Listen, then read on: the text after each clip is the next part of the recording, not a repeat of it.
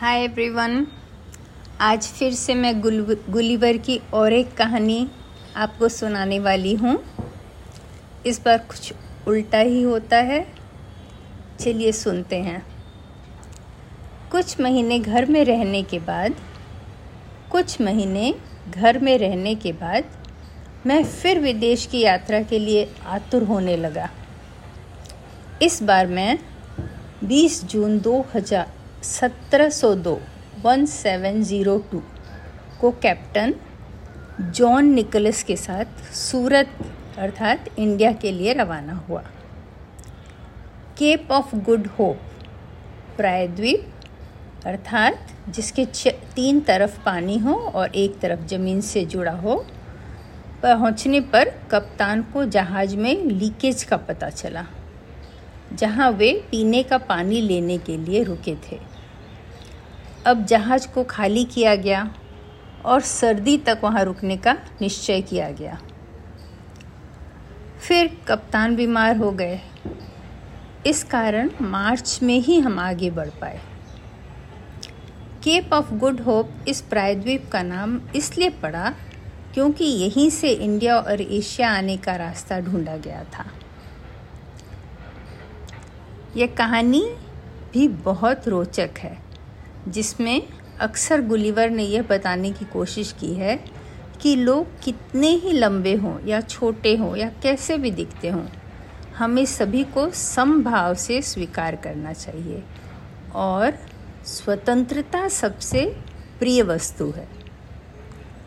लेखक जिस द्वीप में अब फंस गए थे, वहाँ सभी ने उन्हें बहुत प्यार दिया और आराम का ध्यान रखा। किंतु स्वतंत्रता की कमी उन्हें खलती रही। उन्हें विश्वास था कि वे एक दिन ज़रूर वहाँ से वापस अपने देश जा सकेंगे। जब वे केप ऑफ़ गुड होप से रवाना हुए और स्ट्रेट ऑफ़ मदगास्कर को पार किया, तब तक सब कुछ ठीक था। बच्चों मैप में ज़रूर देखें कि जहाज़ कैसे जा रहा था। किंतु 19 अप्रैल को हवा बहुत ज़्यादा तेज़ बहने लगी और 20 दिन तक हम लोग बहते हुए मोलुक्का आइलैंड के पूर्व की ओर पहुँच गए। तब तूफ़ान एकदम बंद हो गया और कैप्टन ने बताया कि अब बड़े तूफ़ान के आने का खतरा है। जहाज़ को तूफ़ान के लिए तैयार किया गया। जब तूफ़ान खत्म हुआ हवा की दिशा के अनुसार हम किधर आ गए थे, जहाज़ में जो सबसे बुज़ुर्ग व्यक्ति था, उसे भी पता न चला। जहाज़ में खाना तो भरपूर था, किंतु पीने की पानी की बहुत सख्त ज़रूरत थी। 16 जून 1703 को टॉप मास्ट में खड़े लड़के को ज़मीन दिखा। बहुत छोटा सा हिस्सा ज़मीन से समुद्र को मिल रहा था। जहाज़ वहाँ नहीं जा सकता था। करीब घंटा भर पैदल चलने के बाद वहाँ पहुँच सकते थे। कप्तान ने छोटे जहाज़ में, छोटे नाव में बारह व्यक्तियों को पानी के बर्तन के साथ उस द्वीप में भेजा। साथ में मैं भी गया, एक नए देश को देखने की उत्सुकता लिए। बाकी लोग समुद्र के पास ही ताज़ा पानी ढूँढने लगे। मैं विपरीत दिशा में आगे बढ़ा, किंतु एक मील चलने के बाद भी मुझे कुछ न दिखा, कुछ भी इंटरेस्टिंग न दिखा तो मैं वापस जहाज़ की दिशा में मुड़ गया। मैंने देखा वे लोग नाव में बैठ चुके थे और जल्दी जल्दी नाव को जहाज़ की ओर खे रहे थे। मैं ज़ोर से चिल्लाकर उन्हें रोकना चाहता था। तब तक मैंने देखा कि एक विशाल काय प्राणी नाव के पीछे दौड़ रहा था। किंतु नाव और उसमें काफ़ी फासला था, इसलिए वह उन्हें पकड़ नहीं पाया। मैं जल्दी से एक ऊँचे पहाड़ से देखने लगा। सारी ज़मीन में खेती की जा रही थी, किंतु घास भी बीस फीट ऊँचा था। मैं खेत में पहुँचा, वहाँ बारली उगाया गया था। सभी पेड़ इतने ऊँचे थे कि उनकी ऊंचाई का अंदाज लगाना भी मुश्किल था। दो खेतों के बीच सीढ़ियाँ बनी हुई थी, किंतु हर स्टेप छः फुट ऊँचा था। और मैं उसे चढ़ नहीं पा रहा था। इतने में मुझे वैसा ही विशाल काय और एक व्यक्ति दिखा। मैं आश्चर्यचकित रह गया और डर भी गया। मैं भुट्टे के खेत में छुप गया। वह किसी को आवाज़ दे रहा था। उसकी आवाज़ बादलों के गर्जन जैसी तेज थी। उसके जैसे सात और लोग वहाँ आए। उनके हाथ में फ़सल काटने का यंत्र था। ये सभी पहले व्यक्ति जैसे अच्छे कपड़े नहीं पहने थे वरन मजदूर दिख रहे थे। पहले व्यक्ति के आदेशानुसार वे भुट्टे की फ़सल काटने आगे बढ़े जहाँ मैं छुपा था। जब मुझे लगा अब छुपना मुश्किल है क्योंकि मैं उनके पैर के नीचे या उनके बड़े से हसली के नीचे ना आ जाऊँ, तब मैं बाहर निकलकर ज़ोर ज़ोर से चिल्लाने लगा। हालाँकि मुझे बहुत दुख हो रहा था कि मैं क्यों फिर से जहाज़ में आया। वह विशाल का मनुष्य इधर उधर देखने लगा और अंत में मैं उससे दिख गया। वह मुझे सावधानी से देखता रहा, जैसे हम किसी छोटे जीव को देखकर सोच में पड़ जाते हैं। वह मुझे खरोच तो नहीं मारेगा, या काटेगा तो नहीं? या मैं अक्सर नीवला के साथ करता था? मुझे समझ में आ रहा था कि बड़ा या छोटा होना तुलना की बात है। नहीं तो कोई न बड़ा है, न कोई छोटा। अगर एक लिलीपुट का व्यक्ति हमारे देश पहुँच जाए तो उसे कितनी असुविधा होगी? उससे ज़्यादा बेहतर स्थिति में मैं था, क्योंकि हम ही सबसे ज़्यादा खूंखार और क्रूर हैं। कुछ देर बाद उसने मुझे अंगूठा और पहली अंगुली से कमर से पकड़कर उठाया और अपने चेहरे से तीन फीट दूर रखकर देखने लगा। मैं ज़रा भी हिला डुला नहीं, मैं ज़मीन से साठ फीट ऊपर था। मैंने हाथ जोड़कर आकाश की ओर देखा और कुछ प्रार्थना की, ताकि वह मुझे वैसे न फेंक दे जैसे हम छोटे से किसी जानवर को घृणा से पटक देते हैं। मेरा भाग्य अच्छा था कि मेरा हाव भाव और आवाज़ उसे अच्छा लगा। वह खुश दिख रहा था। इस बीच मेरे आँसू निकलने लगे। मैंने उसे इशारा में बताया कि मुझे जहाँ वो पकड़ रखा था अपनी अंगुली और अंगूठे से, वहाँ बहुत दर्द हो रहा था। वह मेरी बात समझ गया और मुझे हाथ में लेकर अपने मालिक के पास दौड़ा। किसान ने मुझे अच्छी तरह देखा और नीचे रख दिया। सभी मुझे देखने लगे। मैंने अपने पॉकेट से गोल्ड कॉइन्स निकाले और किसान को देना चाहा। किंतु वह उनकी कीमत न समझ सका और मुझे सब कुछ पॉकेट में वापस रखने का उसने इशारा किया। वह मुझसे बात करने की कोशिश करने लगा। उसकी आवाज़ इतनी तेज़ थी कि मुझे बहुत ख़राब लग रहा था और उसे मेरी आवाज़ दो फीट दूरी से भी समझ नहीं आती थी। हम दोनों एक दूसरे की भाषा समझ नहीं पा रहे थे। किसान मुझे अपने रुमाल में रख कर घर ले गया और अपनी पत्नी को मुझे दिखने बुलाया। मुझे देखते ही वो चीखी और वापस भाग गई। जैसे इंग्लैंड में स्त्रियाँ कीड़े मकोड़ों को देखकर भाग जाती हैं। पर कुछ क्षणों में मेरे व्यवहार से वह संतुष्ट हुई और मेरे प्रति बहुत कोमल हो गई। कुछ देर में खाना लगाया गया। डाइनिंग टेबल तीस फीट ऊँचा था। और खाने के बर्तन बहुत बड़े थे, जबकि खाने वाले सिर्फ़ छः व्यक्ति थे, किसान, उसकी पत्नी, तीन बच्चे और किसान की माँ। किसान की पत्नी ने मांस के टुकड़े करके मुझे दे दिया और कुछ ब्रेड के टुकड़े भी। मैं पॉकेट से अपने कांटा चम्मच निकाल कर खाने लगा। उन सबों को मुझे खाते हुए देखकर आनंद आ रहा था।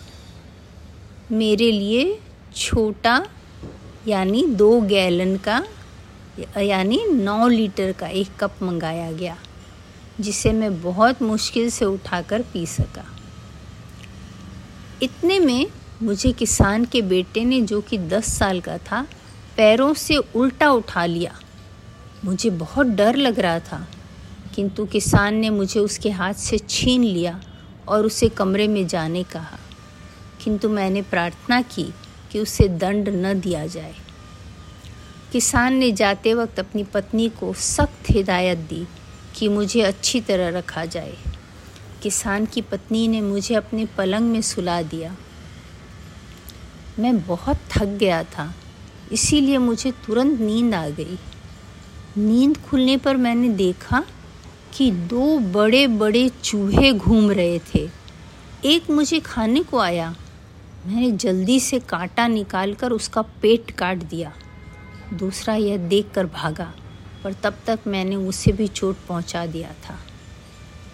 जल्दी ही मेरी मालकिन कमरे में आई और खून देखकर घबरा गई। पर, पर मैंने उन्हें बताया कि मैं सुरक्षित हूँ। किसान की नौ साल की एक लड़की थी जो सिलाई में बहुत निपुण थी। उसने एक ड्रॉर में मेरे लिए बिस्तर बनाया ताकि चूहा वहाँ ना पहुँच सके। उसने मेरे लिए कपड़े सीले। वो बहुत अच्छे स्वभाव की थी और सिर्फ़ चालीस फीट लंबी थी। मैं उसे अपनी लिटिल नर्स बुलाऊँगा, क्योंकि उसी के कारण मैं स्वस्थ और सुरक्षित था। वह मुझे बहुत प्यार करती थी और मेरी अच्छी तरह देखभाल करती थी। जल्दी ही दूर दूर तक लोगों को मेरे बारे में पता चलने लगा। दूसरा किसान जो मेरे मालिक का मित्र था, मेरे बारे में सच पता करने आया। मुझे टेबल पर रखा गया और मुझे जो भी करने बोला गया मैंने किया। किसान के मित्र की आँखें कमज़ोर थी। वह चश्मा पहनकर मेरे एकदम पास आया। मुझे ज़ोर से हँसी आ गई। किसान के परिवार वाले भी हंसने लगे। किंतु उस दोस्त को हँसी नहीं आई। उसने किसान के कान में कुछ कहा। फिर दोनों मेरे बारे में कुछ कानाफूसी करने लगे। बाद में मुझे किसान की पुत्री ने बताया कि किसान कुछ गलत कार्य करने जा रहा है। हालाँकि उसने मुझे अपनी पुत्री के हवाले कर दिया था, वह मुझे दूसरे शहर में ले जाकर मेरी नुमाइश करना चाहता है किंतु मुझे इतनी चिंता न हुई। मुझे विश्वास था कि मैं एक दिन स्वतंत्र हो पाऊँगा। मेरे मालिक अपने दोस्त के कहने पर मुझे अगले मार्केट डे पर दूसरे शहर ले गए। मुझे एक बॉक्स में रखा गया था। किसान की छोटी पुत्री मुझे संभाल कर किसान के पीछे बैठी थी। बॉक्स तीन तरफ़ से बंद था। एक तरफ़ से बाहर अंदर जाने की सुविधा थी। बॉक्स में छेद किया गया था ताकि हवा आ जा सके। किसान की पुत्री ने बॉक्स में कंबल बिछा दिया था ताकि मुझे सवारी करते वक्त चोट न लगे। पर आधी घंटे की सवारी में मैं परेशान हो गया, क्योंकि घोड़ा का एक एक पैर चालीस फुट ऊँचा पड़ रहा था। मुझे लग रहा था मेरी जहाज़ भयंकर तूफ़ान में गोता लगा रही है। मेरे मालिक दूसरे शहर पहुँचते ही एक धर्मशाला में गए और एक व्यक्ति को नियुक्त किया जो चिल्लाकर सभी को बता रहा था कि एक प्राणी को देखने आओ जो हमारे जैसा मनुष्य है, किंतु है बहुत छोटा और हमारे जैसे बात कर सकता है और बहुत सारे ट्रिक्स भी कर सकता है। मुझे सराय के सबसे बड़े कमरे में एक टेबल पर रखा गया। मेरी लिटिल नर्स मेरे पास खड़ी थी। वो मेरा ध्यान रखने वाली थी और मुझे आदेश देने वाली थी। मैंने सभी को उनकी भाषा में अभिनंदन किया और शुभकामनाएँ दी। मैंने कई सारे ट्रिक्स किए। मुझे बार बार यह सब कुछ करना पड़ा। मैं बेहद थक गया था। और मुझे बुरा लग रहा था। हर बार लोग बाहर जाके मेरे बारे में इतनी बातें करते कि आने वालों की कतार बढ़ती जा रही थी। हालाँकि लोगों के और मेरे टेबल के बीच काफ़ी फासला था, पर एक स्कूल के लड़के ने मेरे सिर पर एक हेज़ल नट फेंका। निशाना चूक गया, वरना मेरे सिर से मेरा दिमाग बाहर निकल आया होता। वह हेज़लनट एक तरबूज के जितना बड़ा था। मेरे मालिक ने जब देखा कि मुझसे बहुत पैसा कमाया जा सकता है तो उसने मुझे रास्ते में पड़ने वाले सभी शहरों और गाँव में दिखाना शुरू किया। हम लोग डेढ़ सौ किलोमीटर से ज़्यादा कभी नहीं गए, क्योंकि किसान की पुत्री मेरा ध्यान रखते हुए बहुत थकने की शिकायत करने लगती।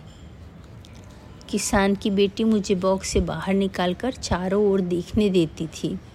मैंने रास्ते में चार पाँच नदियाँ देखी। वे सभी हमारी नदियों से बहुत बड़ी थीं। दस दिन के दौरान मुझे अट्ठारह बड़े शहरों में और कई सारे गाँव में और प्राइवेट निजी परिवारों को दिखाया जा चुका था। 26 अक्टूबर को हम एक बड़े शहर में पहुँचे। मेरे मालिक ने राजा के महल के पास के रास्ते पर एक सराय में जगह ली और मेरे बारे में लिखकर फ्लायर बांटने लगा। मुझे एक दिन में दस बार दिखाया गया। मैं उनकी भाषा के काफ़ी शब्द सीख चुका था और बोल सकता था। मुझे हर दिन इतनी बार शो करने से मेरा स्वास्थ्य गिर गया और मेरा वज़न कम होने लगा। किंतु मेरे मालिक का लालच बढ़ता गया। एक दिन राजा के यहाँ से एक व्यक्ति आया और रानी और दूसरी महिलाओं के आनंद के लिए शो करने को, किसान को बुलाया गया। रानी और दूसरी महिलाओं को मैं बहुत पसंद आया।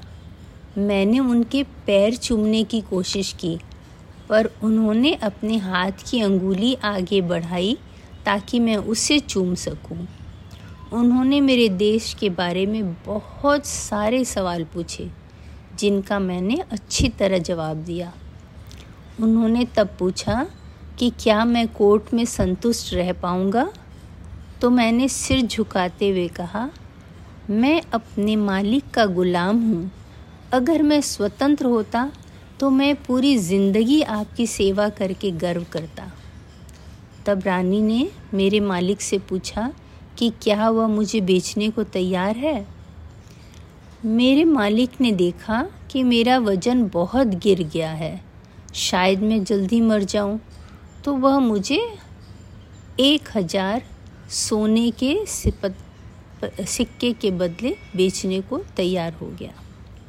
तब मैंने रानी से कहा अब जब मैं आपके अधीन हूँ, मैं आपसे अनुरोध करूँगा कि किसान की बेटी को मेरी देख रेख के लिए रख लें।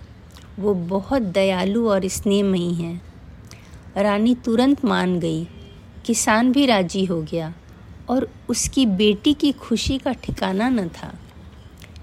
मेरे मालिक ने मुझे गुड बाय कहा और कहा कि वह मुझे एक अच्छी जगह छोड़कर जा रहा है। मैंने कुछ नहीं कहा, सिर्फ़ सिर झुकाकर अभिवादन किया रानी ने मेरे इतने बेरुखी से किए गए अलविदा के बारे में जानना चाहा। मैंने कहा, मैं उसका एहसान मंद हूँ कि उसने मेरा सिर नहीं तोड़ा उसने मुझसे बहुत पैसा कमाया, मेरी शक्ति से दस गुना काम उसने मुझसे लिया, और अब जब मेरा वज़न बहुत गिर गया वह मुझे बेच कर चला गया कि मैं ज़्यादा दिन जीवित नहीं बचूँगा। रानी को मेरी बातों से बहुत आश्चर्य हुआ कि इतने छोटे से व्यक्ति में इतनी संवेदनशीलता और बुद्धि हो सकती है। रानी मुझे अपने हाथ में रखकर राजा के पास ले गई। राजा ने रानी से पूछा, ऐसे अजीब प्राणी का तुम्हें कब से शौक हुआ है? रानी ने मुझे टेबल पर रखा और राजा को अपना परिचय देने कहा। मैंने संक्षिप्त में अपना परिचय दिया।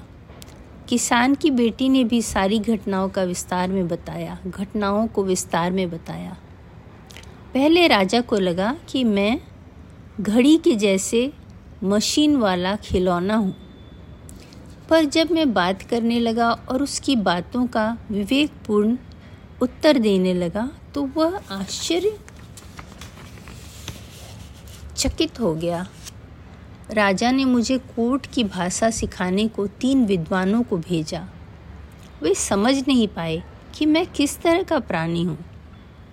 मैंने राजा से कहा कि मैं एक ऐसे देश से आया हूँ जहाँ सभी लोग मेरे जैसे हैं, स्त्री और पुरुष हैं। घर, पेड़, पशु सभी उसी अनुपात के हैं। पर वे तीनों नफ़रत से हंसे और बोले किसान ने मुझे बहुत अच्छे से सिखाया है।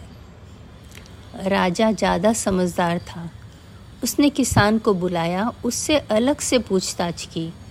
फिर मेरे और किसान की बेटी के साथ पूछताछ की।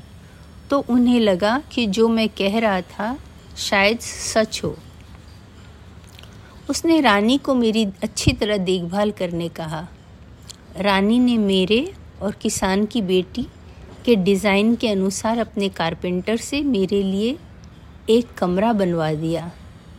वह तीन सप्ताह में बन गया। उसके चारों ओर कंबल लगा था ताकि मुझे ले जाने में कोई चोट न पहुँचे। रानी को मैं इतना अच्छा लगने लगा कि वह मेरे बिना खाना नहीं खाती थी। रानी के साथ सिर्फ़ उसकी दोनों बेटियाँ खाना खाती थी।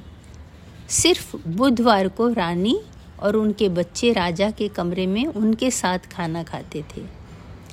राजा को भी मुझसे बातें करना पसंद था। उसके प्लेट के बाएँ तरफ़ मेरे लिए टेबल चेयर रखा था। राजा मुझसे, हमारे यहाँ के शिष्टाचार, धर्म, कानून, गवर्नेंस और शिक्षा के बारे में पूछते थे और मैं उन्हें बहुत अच्छा जवाब देने की कोशिश करता राजा को बहुत आश्चर्य होता कि मेरे जैसा छोटा प्राणी इतना विवेकपूर्ण कैसे हो सकता है? फिर जब मैंने अपने देश की तारीफ़ में बहुत कुछ कहा, जैसे कि राजनीतिक पार्टियों के बारे में, धर्म के बारे में, समुद्री युद्ध के बारे में, तब वह ज़ोर ज़ोर से हंसने लगा और अपने मंत्री को हमारे देश के मज़ाक में बहुत कुछ कहने लगा, जो काफ़ी अपमानजनक भी था। किंतु मैंने ध्यान से सोचा, मेरे इतने बड़े लोगों को देखने की आदत हो गई थी कि शायद मैं अगर अपने देश के किसी इंसान को यहाँ देखता, जो कोर्ट से संबंधित ऐसा बर्ताव करता तो मैं भी शायद इतनी ज़ोर से हंसता। रानी के पास एक बोना भी था। मेरी रानी के बौने से नहीं पटती थी। वह करीब तीस फुट ऊँचा था। वह मुझसे बहुत लंबा और मुझे मेरे छोटे होने पर बहुत व्यंग करता था। एक दिन वह मेरी किसी बात पर नाराज़ था। तो वह टेबल के पास गया और मुझे दो अंगुलियों से उठाया और क्रीम के बर्तन में डाल दिया। Fresh cream. किसान की बेटी कमरे के दूसरी छोर पर थी। मैं क्रीम में तैर रहा था और क्रीम मेरे अंदर जाता जा रहा था। तब तक किसान की बेटी ने मुझे निकाल लिया और मुझे सोने ले गई।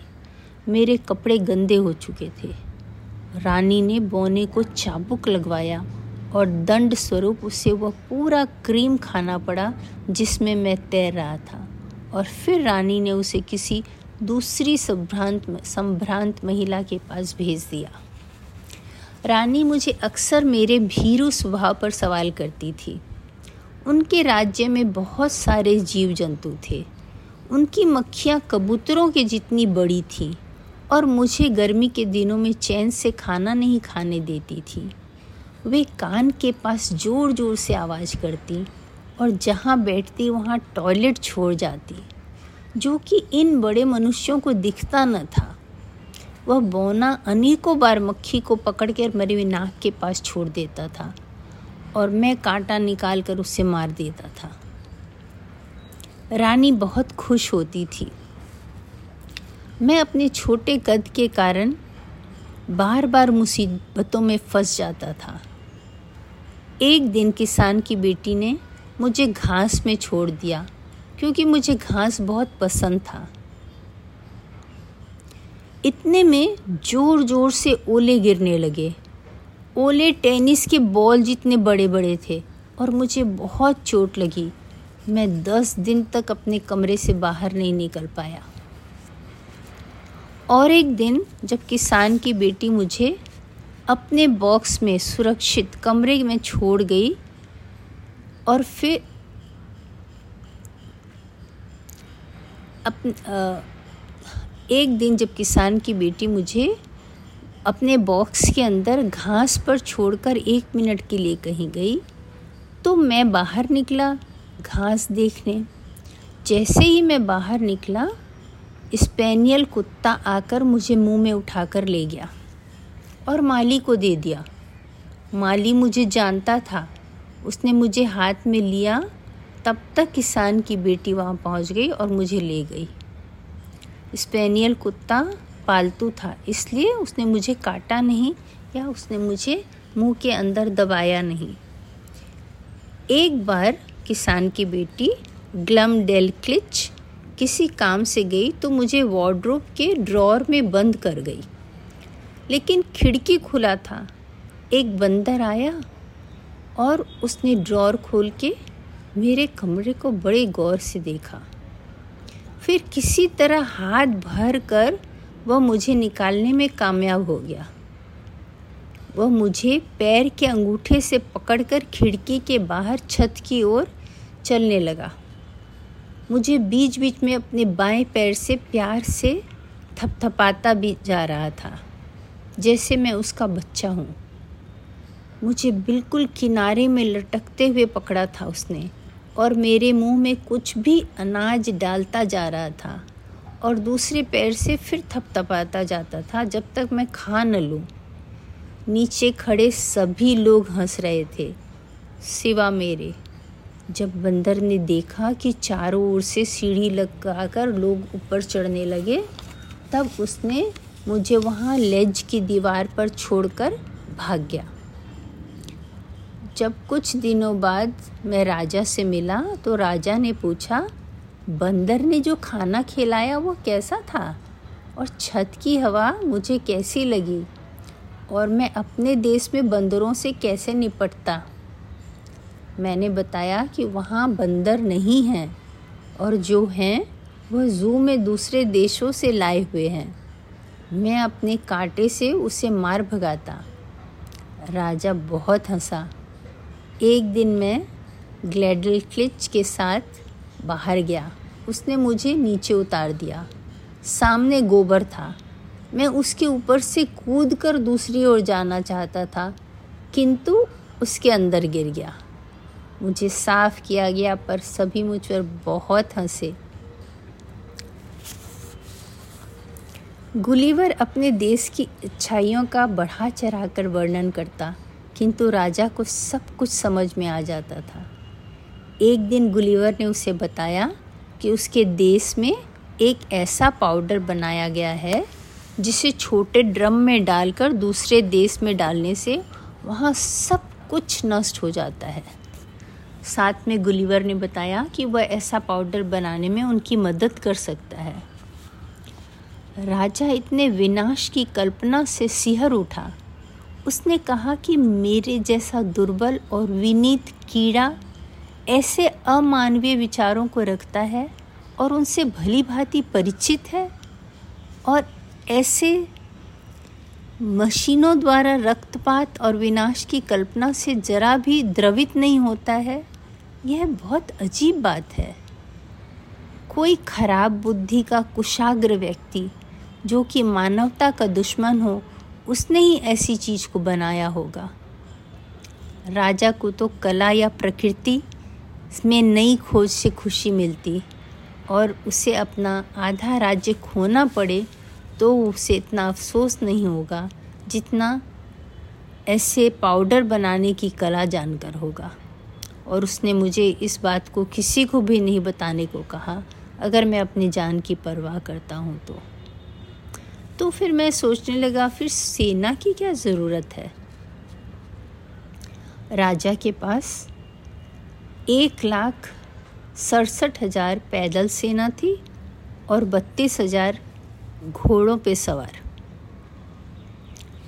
तब पता चला कि बाकी के मानव जाति में जो बीमारी है, कि संभ्रांत लोग ताकत चाहते हैं, राजा पूर्ण आधिपत्य और प्रजा स्वतंत्रता, यहाँ भी एक से ज़्यादा बार गृह युद्ध हो चुका था।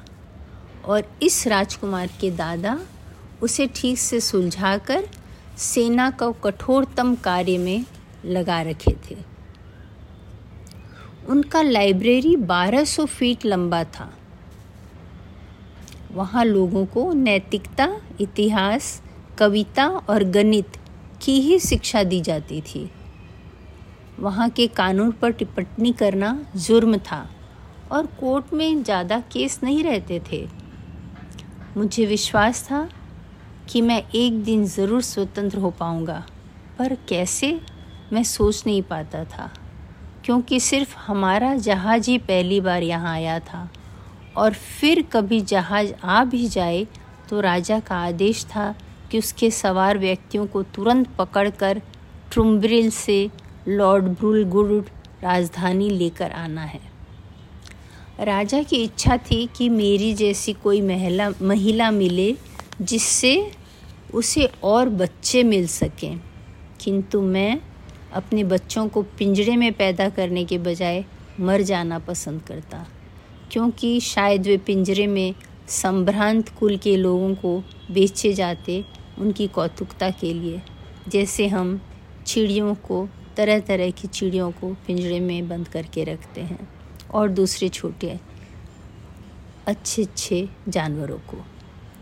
मैं अपने बराबर के लोगों के साथ रहना चाहता था, जिनके साथ मेरा बराबरी का रिश्ता हो। मैं स्वतंत्र सड़क पर चल सकूँ, बगैर इस चिंता के कि मैं किसी के पैर के नीचे ना आ जाऊँ। मैं दो साल से यहाँ था।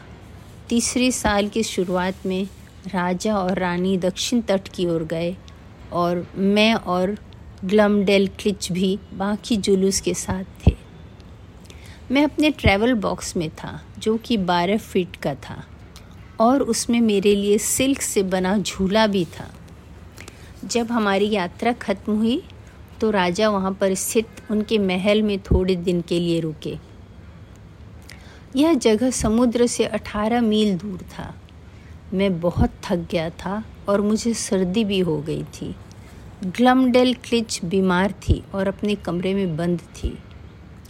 मुझे समुद्र के पास जाने की इच्छा थी तो मैंने ज़्यादा बीमार होने का अभिनय किया और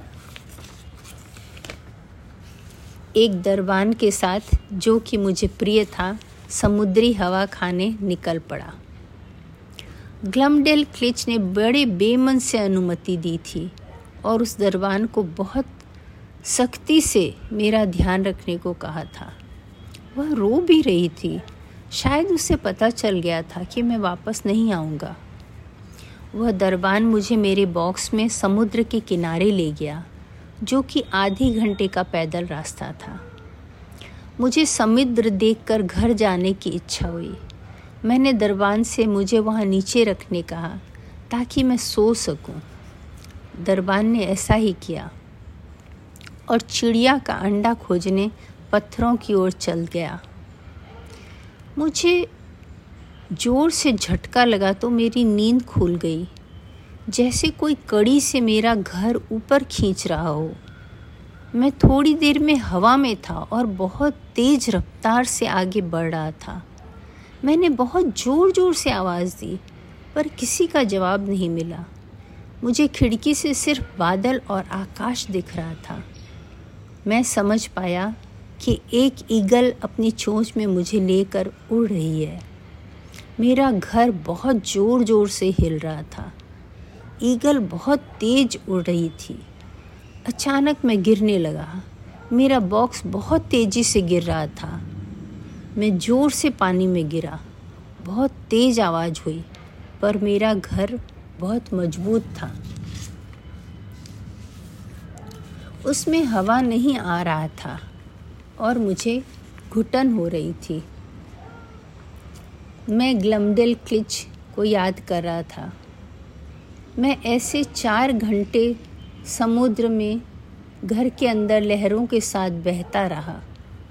मैं हर क्षण मरने की इच्छा कर रहा था। अचानक मुझे लगा जैसे कोई मेरे घर में हुक फंसाकर उसे खींच रहा हो। तो मैंने कुर्सी को अपनी जगह से निकाला स्क्रू से हटाकर और उस छेद के पास ले गया और वहाँ एक डंडे के ऊपर अपना रुमाल रख के ऊपर ज़ोर ज़ोर से हिलाने लगा।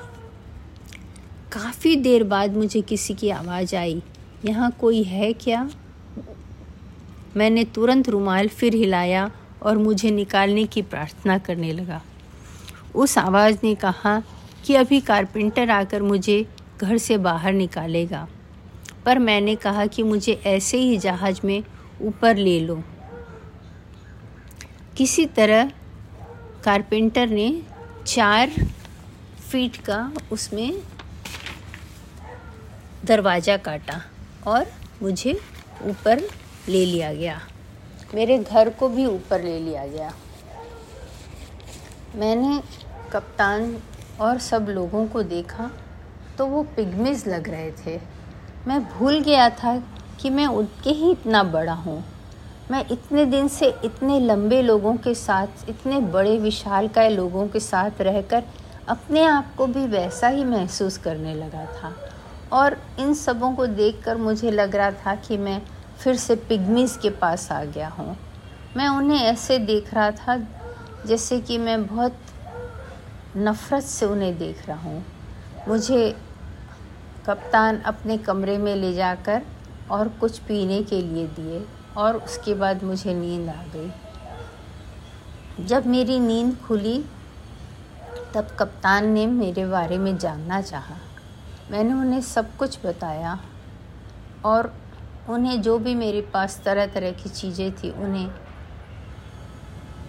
भेंट में देना चाहा, पर उन्होंने सिर्फ़ एक दांत लिया, जो कि मुझे लैमडेल क्लिच से मिला था।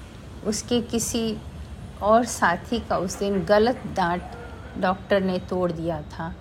वह एक फुट का दांत था और चार मीटर का, चार इंच का उसका डायमीटर था। तब मुझे पता चला कि कारपेंटर ने जो मेरा इतनी सुंदर पलंग और झूला और चेयर थे, उन सबको तहस नहस कर दिया है। सिर्फ़ मेरी अलमारी बची थी। उसके बाद हम लंदन पहुँचे और मैं अपने घर पहुँचा। जब मैं घर पहुँचा तो मैं बहुत नीचे झुक कर घर के अंदर झुक, घुसा। जैसे कि मैं अगर सीधा घुसूँगा तो मेरे चोट लग जाएगी। जब मेरी पत्नी मुझसे मिलने आई तो मैं जल्दी से नीचे बैठ गया, ताकि वो मेरे को पकड़ सके। क्योंकि मैं सोच रहा था मैं बहुत बड़ा हूँ, और वो मेरे तक कैसे पहुँच पाएगी। बहुत फ़नी व्यवहार कर रहा था मैं। रास्ते में चलने से मुझे ऐसा लगता कि मैं किसी को दबा न दूँ, कि कोई मेरे पैर के नीचे ना आ जाए। और सभी को लग रहा था कि मैं पागल हो गया हूँ। फिर धीरे धीरे मैं नॉर्मल होने लगा। हम लोगों का प्रेजुडिस पूर्वाग्रह कितना अजीब होता है और आदत। आदत मुझे सब विशालकाय लोगों को देखने की हो गई थी तो मुझे अपने घर के लोग सब बौने नज़र आ रहे थे। तो ये थी मेरी और एक कहानी, यात्रा की। अब और एक कहानी, फिर कभी। आशा है आप लोगों को पसंद आया होगा। तब तक के लिए बाय बाय